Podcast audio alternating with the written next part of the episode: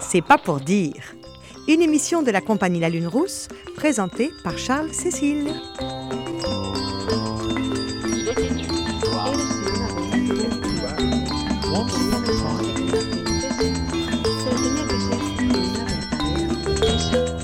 Au XXIe siècle, qu'est-ce qui pousse encore les gens à dire ou à écouter des contes, des poèmes, des épopées, des histoires de bonnes femmes? Quand les DS s'appellent Nintendo et que Midas change votre peau, autant du jet lag, des Mastercard, de la com, de la pub, au XXIe siècle quoi. C'est pas pour dire, mais toutes ces histoires, à quoi ça sert? C'est pas pour dire une enquête de Charles Cécile au pays des conteurs.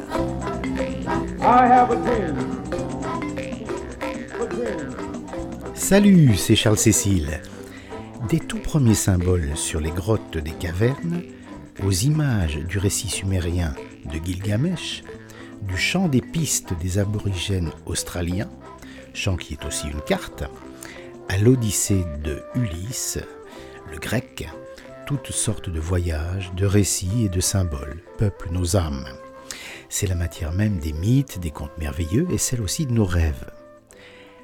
À l'écoute des rêves de ses patients depuis plus de 40 ans, dans le cadre de la méthode du rêve éveillé libre qu'il a mis au point, Georges Romet est un spécialiste de l'imaginaire et des symboles. Alors je t'entends déjà, toi auditeur malicieux, incrédule comme tu es, spécialiste du rêve, ah, c'est un métier ça? Apprends, béotien, que de tout temps certaines femmes, certains hommes sont passés de l'autre côté du miroir, ont volontairement visité la réalité non ordinaire, arpenté l'espace et le temps, voyagé dans tous les sens et dans le sens des choses, utiliser l'imaginaire comme véhicule pour connaître le monde, aussi bien extérieur qu'intérieur. C'est du reste ce que tu fais et ce que je fais euh, toutes les, toutes les nuits en rêvant. C'est aussi, à chacun leur façon, le travail des chamans, des conteurs et des praticiens du rêve éveillé. Aujourd'hui donc, direction le Morbihan et plus précisément la région de Pont-Aven pour rencontrer Georges Romet. C'est Anne-Gaëlle Goduchot, conteuse et rêveuse s'il en est, qui a la chance de s'entretenir avec l'homme aux 25 000 rêves. Bonjour Georges Romet. Bonjour, Vous êtes euh, psychothérapeute? Je suis psychothérapeute, et créateur de la méthode du rêve éveillé libre. c'est vrai. C'est vrai. Vous avez mis euh, à ce jour, euh, vous avez écrit à ce jour une dizaine d'ouvrages, Oui, à peu près, qui font Oui. autorité. presque une quinzaine, même peut-être. Voilà, une quinzaine. Euh, et il m'a semblé que quelqu'un comme vous, qui avait euh, tant étudié à la fois les symboles, écouté, vous disiez quelque chose comme 20 000, 20, plus de Oui, 20 à 000 peu- rêves, tout à fait. Euh, devait avoir des choses intéressantes à partager avec euh, les conteurs. En tout cas, les gens qui, eux aussi, travaillent sur l'imaginaire. Euh, et que ça pouvait être comme un autre regard sur ce matériau qu'on a en commun. Tout à fait. Voilà. Qu'est-ce que c'est alors, le rêve éveillé libre? Le rêve éveillé libre, on va dire que c'est une démarche dont la vertu essentielle, c'est de remettre en marche un processus d'évolution qui s'était bloqué. Car la plupart du temps, pour nous tous, autant que nous sommes, euh, le mental, le comprendre, prend le dessus, nous, nous amène à fabriquer une image de soi de laquelle on a beaucoup de réticence à sortir.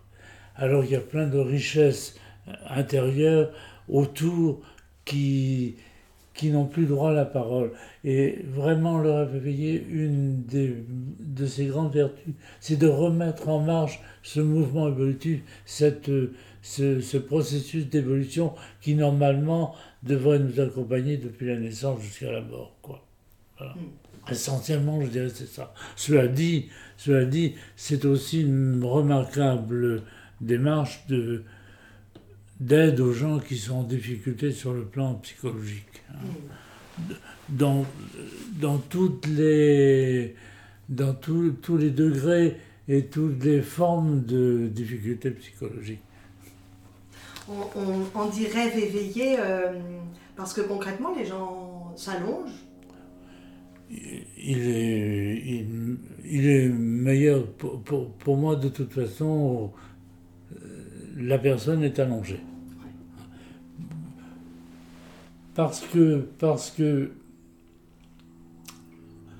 le fait d'être allongé en état de relaxation va faire que le métabolisme va s'abaisser, le sang circule moins vite, le cerveau est moins irrigué, il consomme moins d'oxygène, et dans cette situation, automatiquement, le mental est affaibli. Or, c'est le mental qui nous empoisonne. C'est un merveilleux instrument, le, le mental. Si on ne l'avait pas, ce serait catastrophique. Mais il prend toute la place. On lui a donné trop de place. Et euh, ce que je vais appeler la dynamique de l'imaginaire n'a pratiquement pas le droit à la parole. Or, dans la situation de réveiller, quand la personne est allongée et dans cette situation de, de relaxation, l'influx nerveux va prendre le dessus, le mental ne disparaît pas, mais il est affaibli, il n'a plus le droit à la parole. Et c'est l'influx nerveux qui va faire le travail. Et l'influx nerveux ne se trompe jamais sur ce qui est bon pour la personne. Il va toujours dans la direction de ce qui est meilleur pour la personne. C'est-à-dire que la personne s'allonge, elle a, elle a pris la peine d'abord de définir un objectif ou bien? Non pas, non pas. Pas forcément. Très ouvert. Très ouvert. Très ouvert. Et elle parle ce qu'elle ce qu'elle perçoit. Très ouvert parce que bon, la séance, pour moi, c'est trois temps. C'est un temps d'accueil, un temps de rêve et un temps d'interprétation. Pendant l'accueil, la personne va exprimer ses difficultés, ce qui la préoccupe, ce qu'elle croit être l'origine de ses, de ses difficultés, etc. À ce moment, c'est surtout la personne qui parle, mais ça avait été un dialogue avec le thérapeute, mais qui parle? Ce sont, c'est le mental de la personne, c'est le mental de, mais le mental, encore une fois, c'est un merveilleux instrument, mais il se trompe, il se trompe souvent. Et l'ennui avec le mental, c'est qu'il n'admet jamais s'être trompé. Donc il va trouver toujours des justifications euh, voire des fausses justifications, et on va se fabriquer des réseaux dans lesquels, des labyrinthes dans lesquels on se perd et on ne trouve plus la sortie. Dans la partie rêve, c'est l'influx nerveux qui va prendre. Alors lui, le mental, il le met de côté et il va aller toujours là où, dans la direction qui est mm, la bonne direction pour la personne. Hmm vous, appelez rêve éveillé libre. Oui. Parce qu'il y avait un, rêve éveillé pas libre Tout à fait. En, fait, euh, quand on dit que j'ai inventé le rêve éveillé, ce n'est pas vrai. C'est Robert de Zoal en 1923 qui a eu l'idée du rêve éveillé. Et comme il intervenait énormément, euh, il était très. Euh, il, proposait à la personne qui va rêver une image de départ, pendant la durée du rêve, il intervenait beaucoup. La personne était dans un couloir avec euh, des portes à l'infini, etc. Il lui disait ben, Vous allez ouvrir la septième porte parce que le 7 c'est bon, etc. Il était très interventionniste, c'était son droit, et du coup, il appelait ça le rêve éveillé dirigé. Quand je me suis lancé là-dedans dans les années 80, je me suis très vite rendu compte que la directivité, non seulement euh, n'ajoutait rien, mais était un frein. Dès l'instant où la personne est partie dans son rêve, dès l'instant où il y a la moindre intervention de la part du thérapeute, on dévie un fil ou on casse un fil que peut-être on ne pourra plus raccorder. Plus la personne est en liberté et plus vite on va au résultat. Et plus vite elle va, sans, sans le vouloir, là où c'est bon pour elle. Hmm. Donc c'est pour ça. Donc il n'y a pas de projet. Surtout pas de projet. Ni de la part de, du patient, ni de la part du thérapeute. Si le thérapeute a le moindre projet pour la personne, j'ai envie de dire c'est fichu. C'est fichu parce que la personne se sent conduite et on n'aime pas être conduit. Et du coup, on va fabriquer des, résistances. On va, provoquer des résistances. Alors que si la personne se sent en liberté totale, elle s'autorise elle s'autorise à laisser l'influx nerveux faire le travail qu'il a à faire et elle va toujours, encore une fois, là où c'est vraiment bon pour elle et dans l'ordre de ses priorités. Hmm. Un petit exemple, enfin bon, supposons, demain, euh, tout à l'heure, vous voulez faire une séance de réveil, supposons que nous, vous ayez qu'il y ait un noyau dur à votre problématique et que nous le connaissions, nous n'avons aucun moyen de dire, tiens, aujourd'hui, on va travailler là-dessus. Si l'influx nerveux a besoin de 2, 3, 4, 5, 10 séances pour débroussailler autour et nous livrer bébé, eh bien, il prendra le temps de débroussailler, etc. Mais au moment où c'est opportun, où il aura fait le travail de débroussaillage, hop, on, aura le résultat. Ce qui ne veut pas dire qu'il n'y a pas de résultat tout de suite. Dès, les premières séances, chaque séance, il y a résultat. Et la princesse s'en va. Sur le dos d'un loup. Elle voit derrière elle le château de son enfance qui s'enfonce dans les brumes. Elle, elle part et elle sait pas où. sont enfoncés jusqu'au cœur de la forêt. Et là, il y avait une falaise. En bas de la falaise, une grotte. Le loup entre. La princesse se dit que ça va être sombre, froid. Enfin bon, elle le suit. Elle entre.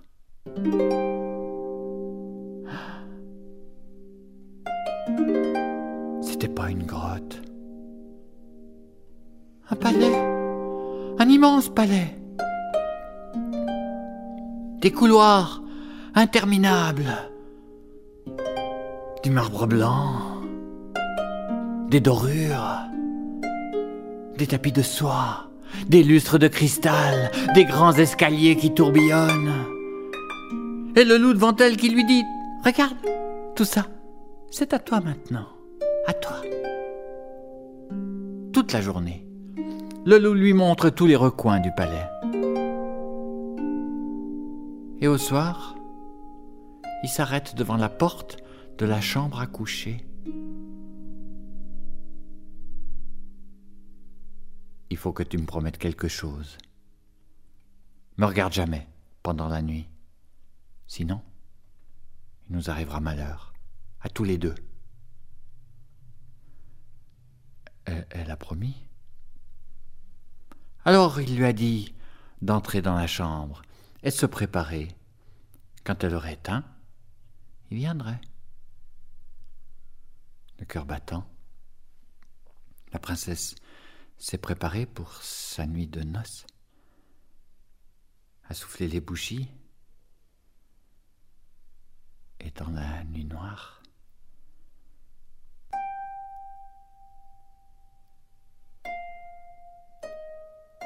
elle a entendu la porte.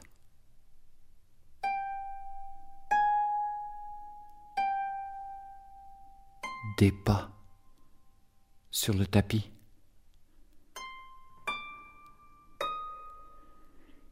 Et elle a senti qu'on se glissait dans son lit. L'histoire dit que cette nuit-là, ils ont dormi tout serrés, l'un contre l'autre. Mais au matin, quand elle se réveille, il n'est pas là. Au soir, il revient. Et la nuit, il la rejoint. Et les jours et les nuits commencent à s'écouler toujours pareil. Chaque matin, il s'en va, chaque soir, il revient. Elle, elle trouvait bien que son mari était un peu étrange, mais il était gentil avec elle, attentionné. Et puis, la nuit, elle s'est mise à l'aimer. et elle est tombée enceinte. A mis au monde un beau petit garçon. Son mari allait être content. La porte s'ouvre, le loup entre, prend délicatement l'enfant dans ses mâchoires et s'en va avec. Qu'est-ce que vous diriez de la relation euh, entre le, le rêve éveillé et la mythologie Évidemment, les conteurs connaissent et racontent les grands mythes. Oui. Ah, Eros et Psyché, euh, je sais pas, Oedipe évidemment, euh, euh, Orphée, Prométhée, Icare, tout ça. Bon. Quelquefois, ils ont entendu aussi parler de, de Jung, Oui. parce que il y a une, un cousinage, on pourrait dire. J'aurais envie de dire que l'action de nerveux, euh, bon, l'action de la dynamique de l'imaginaire va se porter sur deux choses possibles. La résolution des difficultés psychologiques que la personne pourrait avoir, et cette partie-là est très thérapeutique et très soignante. Mais à côté, il y a une autre dimension qui est plus une dimension de développement personnel. Et dès l'instant où on est dans cette, euh, on pourrait dire, une partie plus spirituelle, mais faut se méfier du mot, euh, voir ce que l'on met derrière. Dans cette partie-là, on est très, très voisins. Bon, dans la partie soignante, on va être très près du langage de Freud. Dans la partie euh, développement personnel, on va être très près de la philosophie jungienne, en fait. Et dans cette partie, on va dire que pratiquement toujours, on, je dis les choses brutalement, on est- en plein dans le mythe. Dans les mythes, tel ou tel, mais ils sont toujours prêts, ils vont, dans cette dimension-là, ils vont, ils vont s'exprimer pleinement. avec ces grands archétypes. Ah, c'est un grand, un grand archétype. Euh, Le Deep, est-ce un grand mythe Oui. Mais il ferait plutôt partie, dans le rêve éveillé, la partie oedipienne va plutôt faire partie de la partie soignante. Le rapport aux images parentales, etc. Est-ce que ça veut dire que un- quelqu'un comme vous, ou bien, comment on dit, un praticien en Oui, oui. euh, a étudié la mythologie? Presque forcément. Presque forcément. Presque forcément. Euh, Je vois mal euh, quelqu'un venir à ce type d'activité qui n'aurait pas eu l'interrogation sur, sur les mythes, qui ne se serait pas automatiquement imprégné de, de ça. Euh, difficile de difficile d'être un praticien convenable si on ne s'est pas imprégné des mécanismes décrits par Freud et si on n'est pas entré dans la curiosité, disons, des, des figures mythologiques qui nous sont proposées, c'est- impossible autrement. Euh, J'irai plus loin. Une personne qui n'a pas eu cette curiosité n'aura pas l'idée de venir faire du rêve éveillé. tout le monde a la capacité de rêver? Jusqu'à preuve du contraire, j'ai envie de répondre très, très vigoureusement oui. Mm. Sur maintenant quelque chose comme 2000 ou un peu plus de, personnes, hommes et femmes, je n'ai, j'allais dire euh, un mensonge, je n'ai jamais rencontré une personne qui n'entre pas dans le rêve. C'est faux, c'est faux parce que j'ai sur ce- cette quantité, je dirais euh, peut-être 3, 4, 5 personnes qui n'ont jamais pu entrer dans le rêve, et toujours c'était des psychotiques. Contrairement aux interrogations que j'ai dans les conférences, etc., je me dis, mais genre, attention, euh, est-ce que ça ne euh, favoriserait pas des délires chez les gens qui, que, etc. C'est faux. Les, psychotiques, les psychotiques sont très protégés. Et ils se, ils se refusent d'entrer dans le rêve. Mais tous les autres, oui. Tous les autres, oui. Alors, c'est à la première séance, c'est à la deuxième séance, mais il est très rare qu'on dépasse trois séances sans que la personne entre très normalement dans le, dans le vivant du rêve. Hmm. Qu'est-ce que c'est que vous appelez la dynamique de l'imaginaire? Dynamique de l'imaginaire parce qu'effectivement, ce sont les images qui prennent le dessus. C'est pas le raisonnement, c'est pas les. Quand vous dites image, j'imagine c'est euh, image, euh, sensation. Euh, tout à fait, hein, oui, bien sûr. Dans le sens là. Bien sûr. Ça peut être aussi des odeurs, des. Tout à fait, tout à, tout à fait. Et ça l'est, et ça l'est. oui, les, les, cinq sens sont, sont concernés. Mm. Voir, voir des sensations corporelles très fortes mm. qui, qui, interviennent, mm. mais qui ont toujours quelque chose à dire. Vous parlez d'un flux nerveux. Le, rêve, ça rentre dans la, dans la biologie, dans, euh, dans les neurones Bah oui, bien sûr, bien sûr, bien sûr. On aurait envie de faire une comparaison avec le fonctionnement de l'ordinateur, mais c'est oublié, c'est oublié que les progrès de l'informatique ont suivi les progrès de la connaissance que nous avions en biologie neuronale. Mm.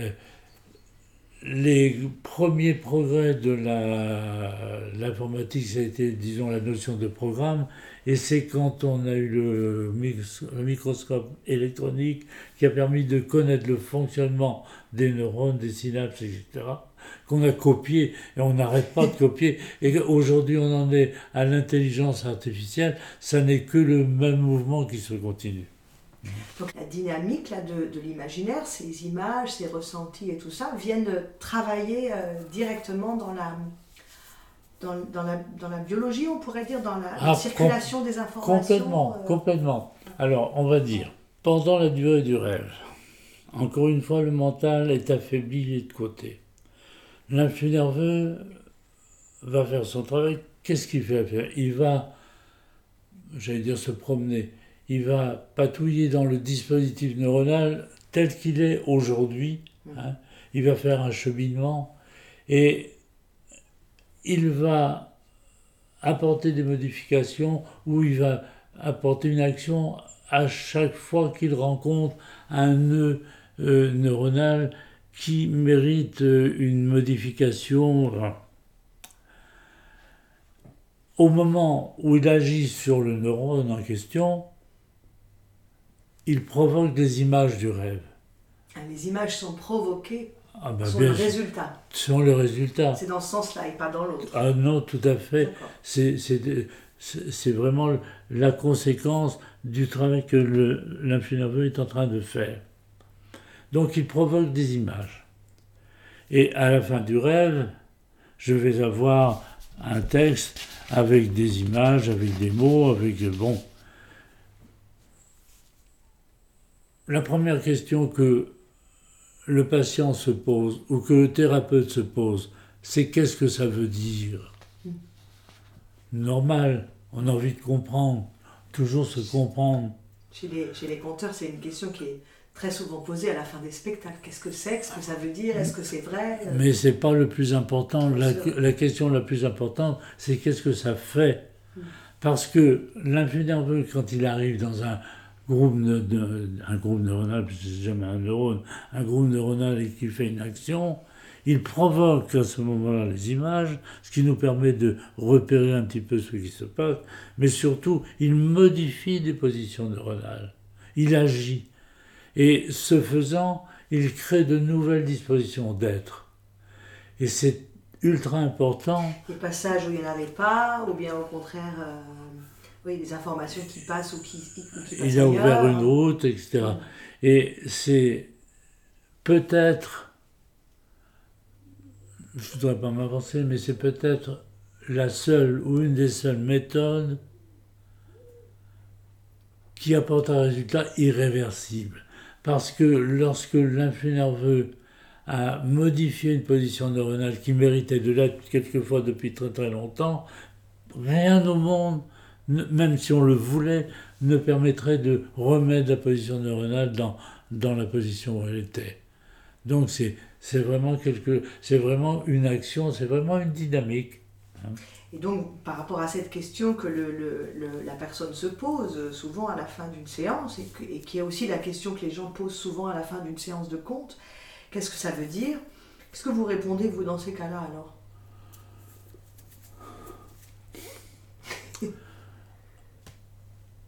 La partie qui nous échappe est infiniment... Ce qui s'est passé en réalité dans le rêve, pendant le temps du rêve, est infiniment plus grand, plus vaste et plus subtil que tout ce que nous sommes en mesure de comprendre. Parce que quand j'interviens moi maintenant pour dire qu'est-ce que ça veut dire, je le fais avec les mots de mon mental, avec mon vocabulaire du mental, qui est immensément réducteur. Mm. Et aussi expérimenté que je sois, aussi intelligent que je sois, je serai toujours très en dessous de ce qui s'est passé en réalité. Heureusement, dans, dans l'interprétation, puisque c'est le fond de, la question, dans l'interprétation du thérapeute au moment où on y arrive, il y a le fait que pendant toute la durée du rêve, le thérapeute est resté, j'allais dire branché, il est resté en impédance de phase avec ce que. Il, vit les, sensations, les émotions, les, les, peines, les joies. Il, vit exactement ce que le patient est en train de vivre. Ce qui fait que quand le rêve s'arrête, non seulement il a ses connaissances sur les symboles, etc., mais il a cette, euh, cette, euh, il, s'est imprégné de ce que le, et, et ça va, ça va constituer peut-être, j'oserais presque dire 60% de sa sécurité dans l'interprétation. C'est tellement vrai, et je le vérifie des centaines de fois, la personne vient de terminer son rêve. Je trouve ce rêve fantastique, enfin, vous parlez de rêve merveilleux, vraiment merveilleux, enthousiasmant. Je suis vraiment très porté. Bon, on va passer à l'interprétation, la personne est heureuse, elle s'en va heureuse, moi je suis heureux, etc. Et puis, huit jours après, pour une raison ou pour une autre, je reviens sur le texte. Que vous avez noté, Je me dis, mais oui, mais je me dis, mais où est l'émotion? Il n'y a plus la musique. Il y a les mots, mais il n'y a plus la musique. Et ça change tout. Ce qui fait encore une fois que vraiment l'expérience du thérapeute et son écoute et sa faculté de d'être en, phase avec la personne qui rêve euh, fait une grosse partie de l'interprétation. Alors la princesse a préparé ses affaires? A mis sa première paire de souliers de fer et a mis le chemin sous ses pieds.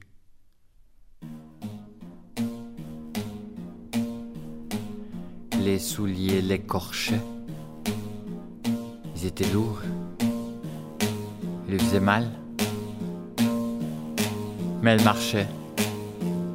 Elle voulait retrouver son homme.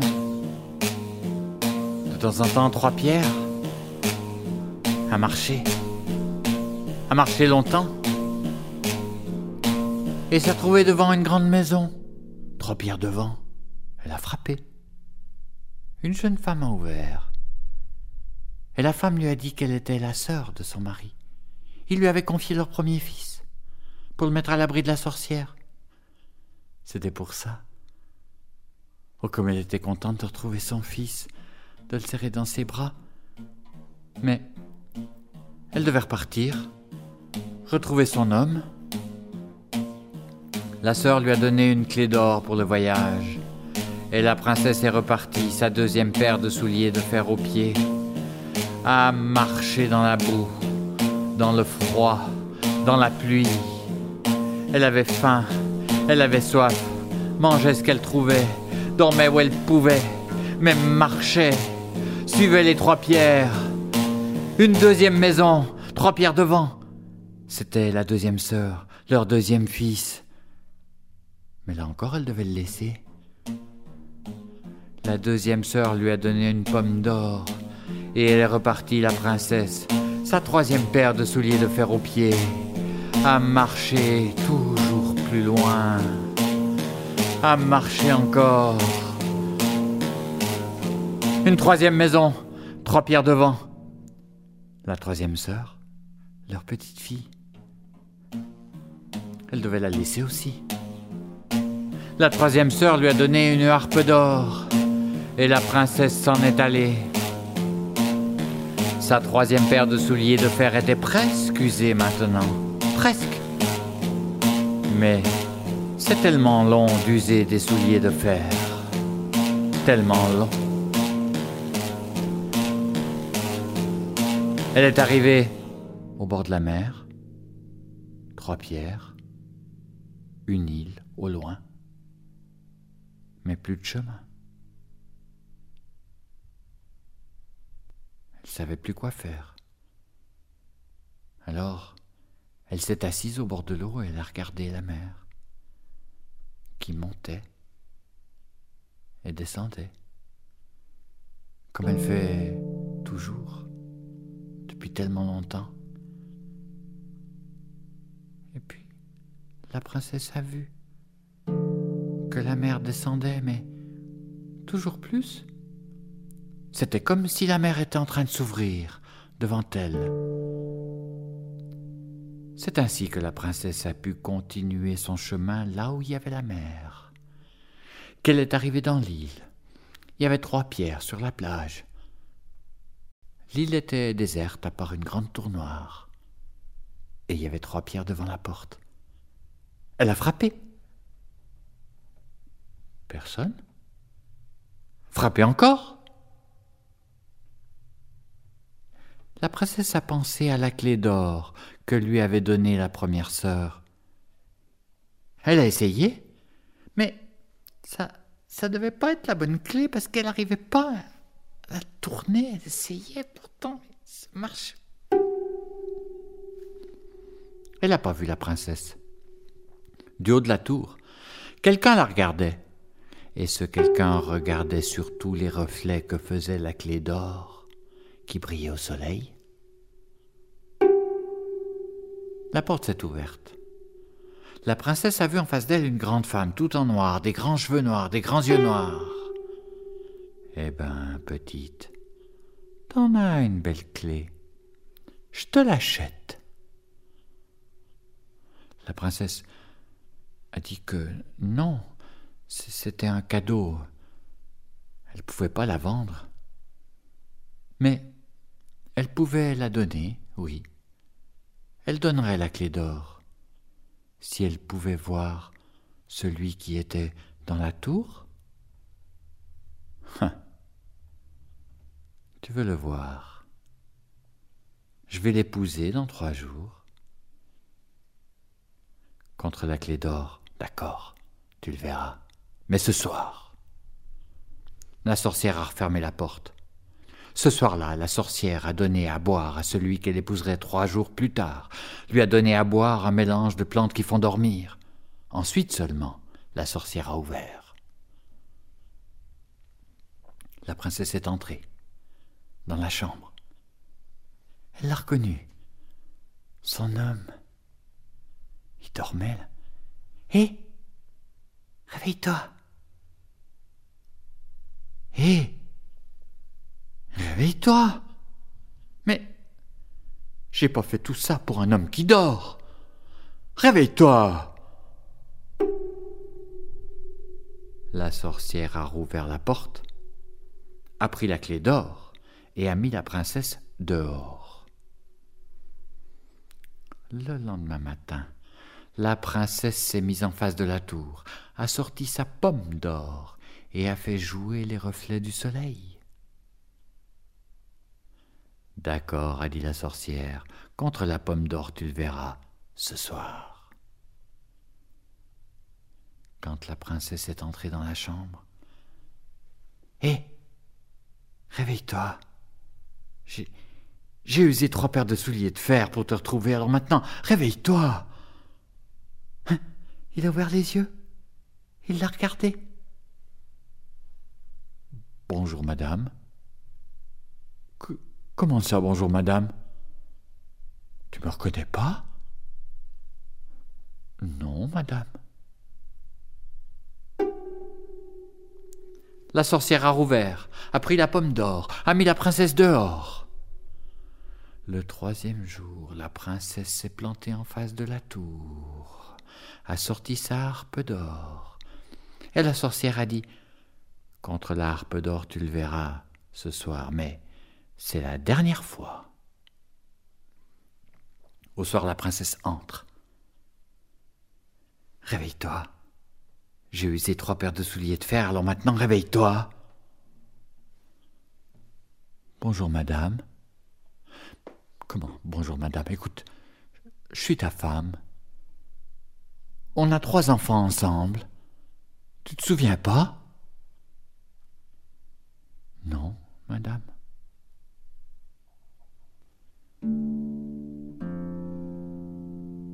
Elle avait fait tout ça pour retrouver un homme qui se souvenait de rien du tout.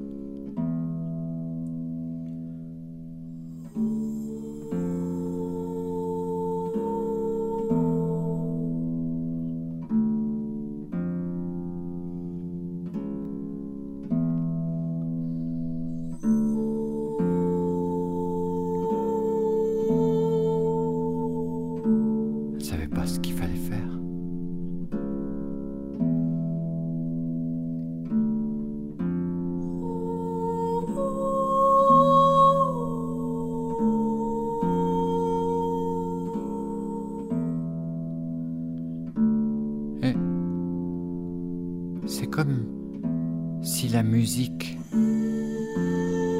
avait l'immense pouvoir de chasser le brouillard dans la tête des hommes,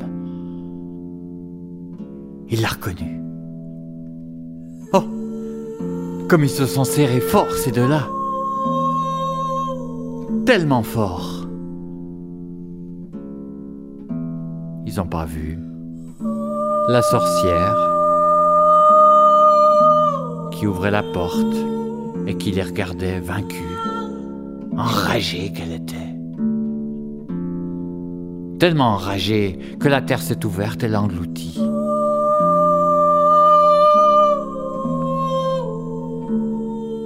Et ces deux-là, tout à leur amour,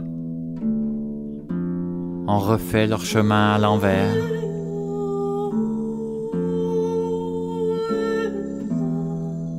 leurs trois enfants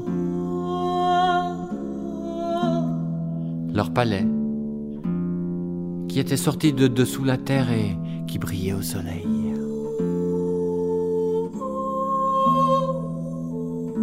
Plus tard, ils sont devenus rois et reines et ont vécu très heureux, longtemps.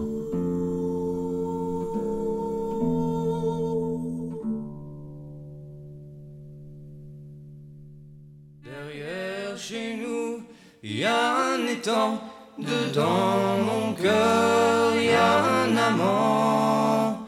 Trois beaux canards y vont nageant. Y a pas d'amour sans peine. Dedans mon cœur, y a un amant. Je ne sais s'il m'aime. Trois beaux canards y vont nageant. Dedans mon cœur y a un amant, le fils du roi y va chassant, y a pas d'amour sans peine. Dedans mon cœur y a un amant, je ne sais s'il m'aime. Le fils du roi y va chassant, dedans mon cœur y a un amant avec son beau fusil d'argent il n'y a pas d'amour sans peine. Dedans mon cœur, il y a un amant, je ne sais s'il m'aime. Avec son beau fusil d'argent, dedans mon cœur, y a un amant. Visage noir, tu as le blanc, il a pas d'amour sans peine. Dedans mon cœur, y a un amant, je ne sais s'il m'aime. Visage noir, tu as le blanc, dedans mon cœur, y a un amant.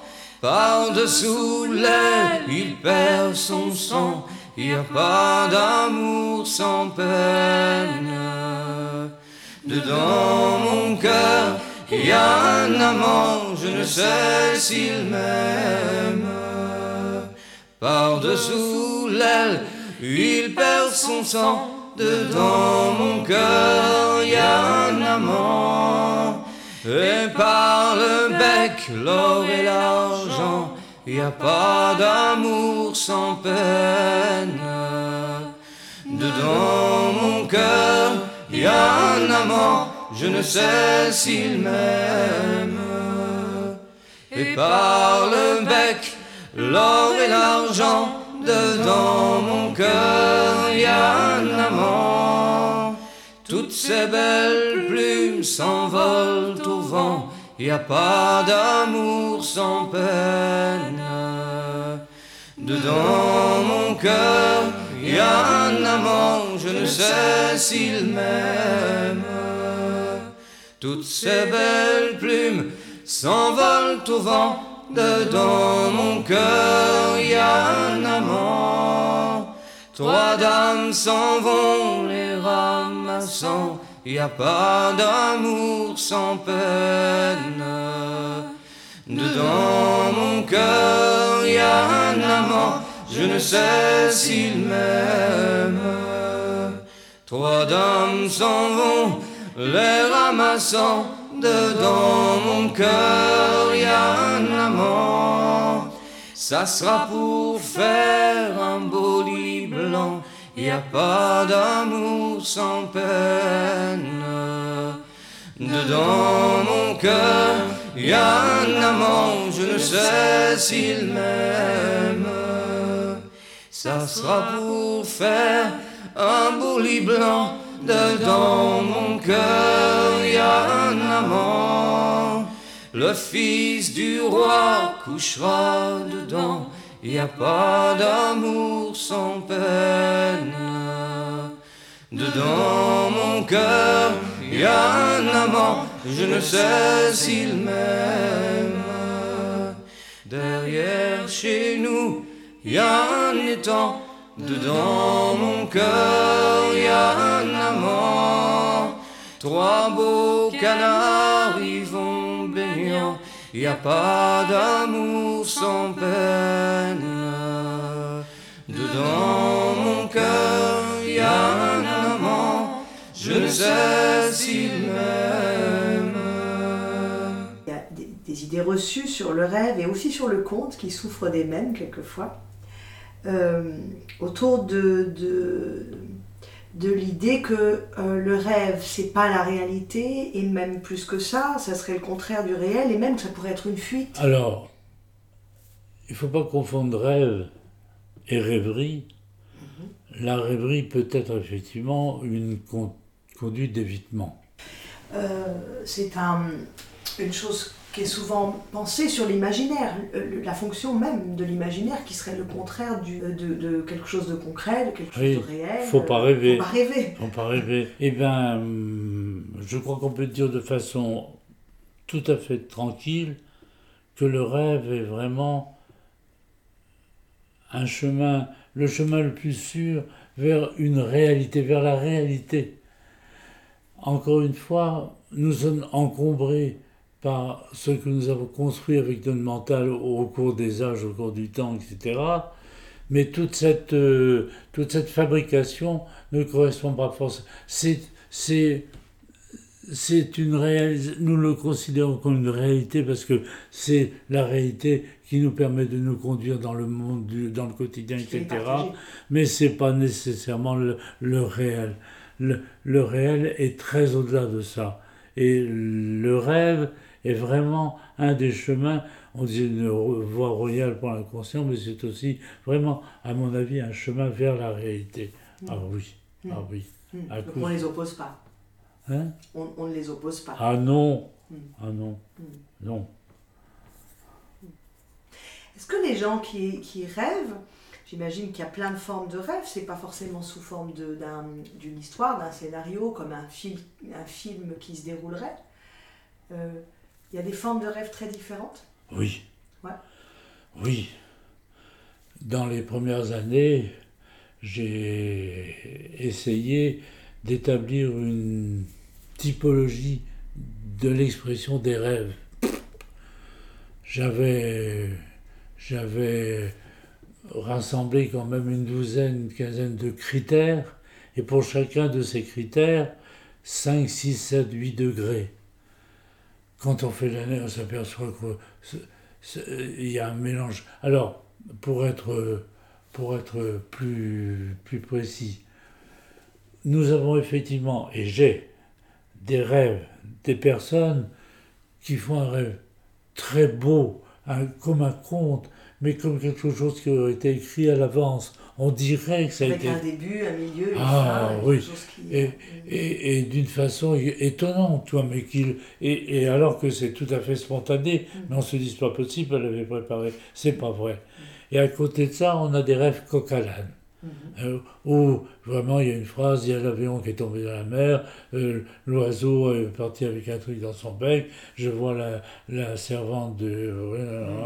Bon, on- et curieusement, quand on a beaucoup l'habitude, quand on étudie vraiment de, de, de près, on s'aperçoit que dans les rêves très ordonnés et dans les rêves très décousus, on a des repères qui nous permettent de voir que en dessous, il y a une structure de rêve qui, joue de la même façon. Mm. Mm. Vous diriez que euh, euh, chaque rêveur a son style, comme un, Oui, comme un cinéaste aurait son oui, style, tout à fait, Ouais. tout à fait. son type de vocabulaire. Tout à fait. Ah oui. On va prendre un écrivain à 20 ans, et le même écrivain à 50 ans, il écrit des choses différentes avec les mêmes mots, avec le même style. Eh bien, le rêve, c'est pareil. Il m'est arrivé plusieurs fois, bien des fois, d'avoir des personnes qui fassent une cure de rêve pendant un an, euh, bon, un an et demi, etc. On ne se voit plus pendant dix ans, elles reviennent et on retrouve les mêmes choses. Alors on se dit ça ne servit à rien, c'est pas vrai, c'est pas vrai. Avec le même vocabulaire, elle va dire des choses différentes. Mm. Mm. Mm. Et j'imagine aussi avec des canaux différents, il doit y avoir des gens plus visuels, d'autres plus auditifs. Ah oui, ah oui, oui, oui, oui, oui. Et, et pour une même personne, ça évolue. Ça évolue. Lorsqu'on a un rêve dans lequel la personne voit des choses, euh, elle continue et puis elle, elle sent une odeur, etc. elle- si on prend la totalité des, des images qui apparaissent, sur 100 images, on va en avoir 50 qui concernent le visuel, Ah oui. on va en avoir 25 qui concernent l'auditif. On va en avoir 12 qui concernent l'olfactif. On va en avoir 6 qui, qui concernent, j'ai dû en oublier. Le goût, Non, enfin, il y j'ai- raté le, euh, le kinésie. Mm, hein. mm, ouais.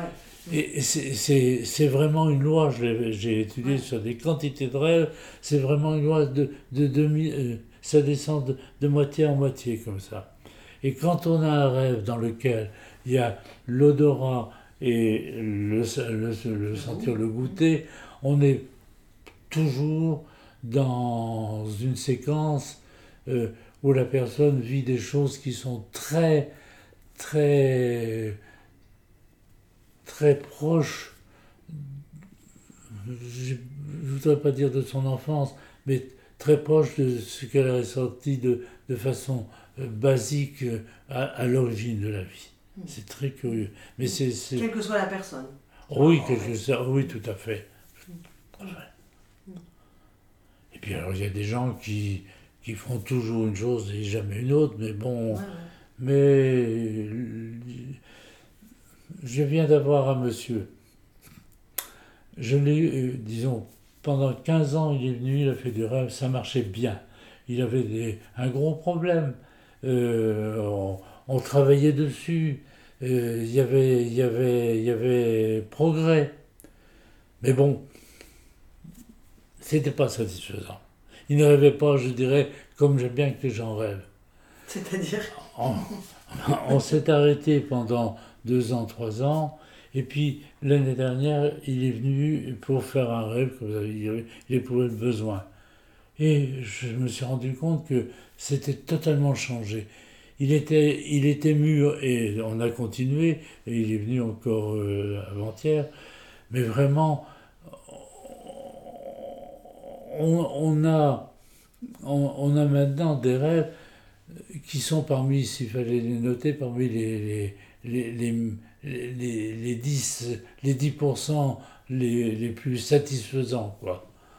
Est-ce que vous diriez, vous qui, qui écoutez les rêves, euh, il y a des rêves euh, qui, sont, euh, qui vous ennuient, qui vous endorment, il y a des rêves qui vous, qui vous mobilisent davantage. Est-ce que vous êtes comme un spectateur d'un film qui dirait Oh, celui-là, il me plaît pas beaucoup Comment comment c'est?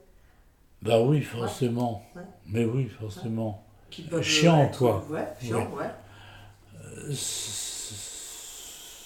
Oui, on peut pas dire le contraire, oui. Bon, il y, a- il y a seulement toute une gamme. Mais faut, là encore, faut se méfier. J'ai eu un garçon qui avait une trentaine d'années, qui, sur le plan personnel, familial, professionnel, était écrasé, etc. Lourd, bon. Il est venu faire une euh, première euh, cure, on a dû faire 7-8 rêves, il y a eu progrès.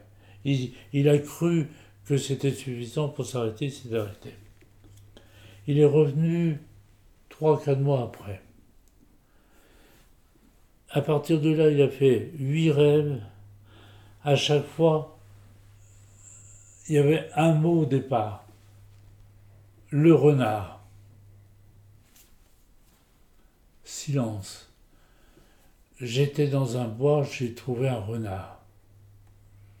Re-silence. Et comme ça, j'arrêtais. là. Et quand il avait terminé, tout était, vous saviez tout ce qu'il y avait à savoir sur le renard. Il n'y avait rien d'autre. Mais tout ce, qui pouvait être imaginé sur le symbole du renard, vous le saviez. Et, c'était très efficace. Et d'autres qui vont faire des rêves, 18 pages, avec un- une abondance de symboles, c'est un petit peu comme si on cherchait à noyer le poisson euh, pour retrouver ces petits, ces petits là-dedans. Mais c'est une façon de se défendre aussi pour la personne. Tout existe, toutes les formes existent.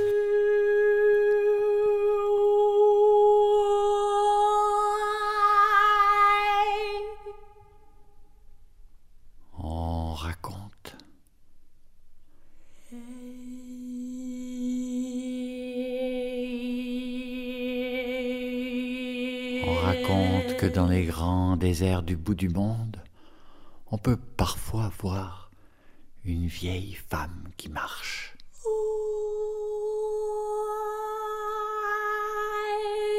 Ils sont rares ceux qui l'ont vue. Et ils disent tous qu'elle est très vieille, très grosse et très poilue. Ils disent aussi qu'elle parle pas, qu'elle fait des espèces de grognements, de bruits d'animaux. On l'appelle la lova, la louve.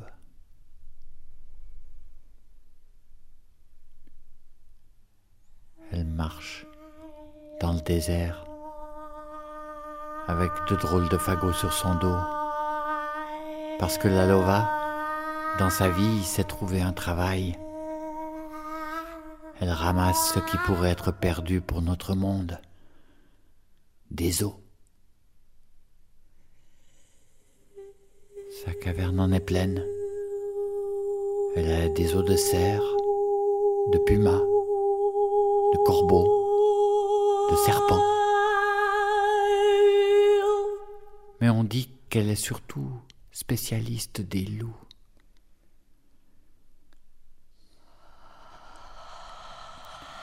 On la voit partout dans le désert, en haut des montagnes rouges et pelées, dans le lit des fleuves desséchés. On dit même qu'elle va sous le lit des fleuves. Et elle ramasse des os de loup. Quand elle a ce qu'il lui faut, la lova retourne à sa caverne. Et là, devant elle, sur le sable jaune, elle met en place un à un les os blancs.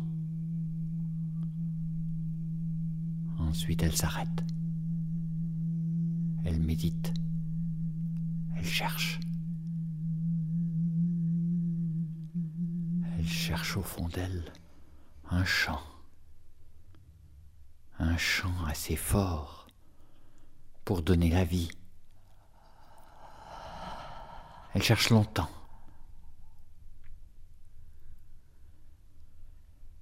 Et à un moment donné, la lova se dresse. En dessus du squelette, elle étend les mains et elle se met à chanter. Son chant est tellement vieux, tellement profond, on dirait que le sol du désert tremble. Elle chante encore, et là, sur les os, apparaissent des nerfs, des muscles, de la chair, de la peau, des poils. C'est maintenant le cadavre d'une louve qu'elle a devant elle.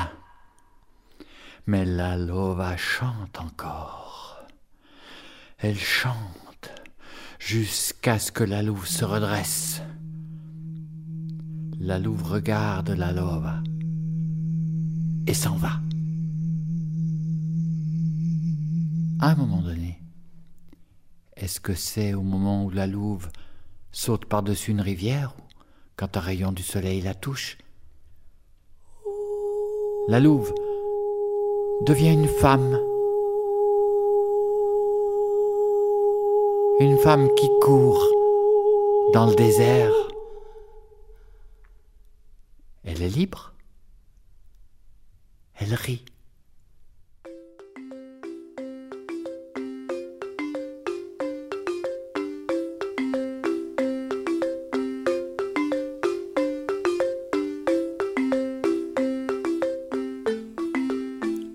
C'est pas pour dire, c'est fini pour aujourd'hui. C'est la conteuse Anne Goduchot qui interviewait Georges Romain, praticien du rêve éveillé libre, et nous le retrouverons un peu plus tard pour un second épisode. Le conteur suisse Philippe Campiche et sa fille à la harpe ont accompagné cet entretien avec une version du mythe d'Eros et Psyché. Également, nous avons entendu un extrait du livre de Clarissa Pincola Estes, Femme qui danse avec les loups. On se retrouve bientôt pour une deuxième partie d'entretien avec Georges Romet à propos du rêve éveillé libre et de ses liens avec le conte. D'ici là, bien éveillé, je vous salue cordialement.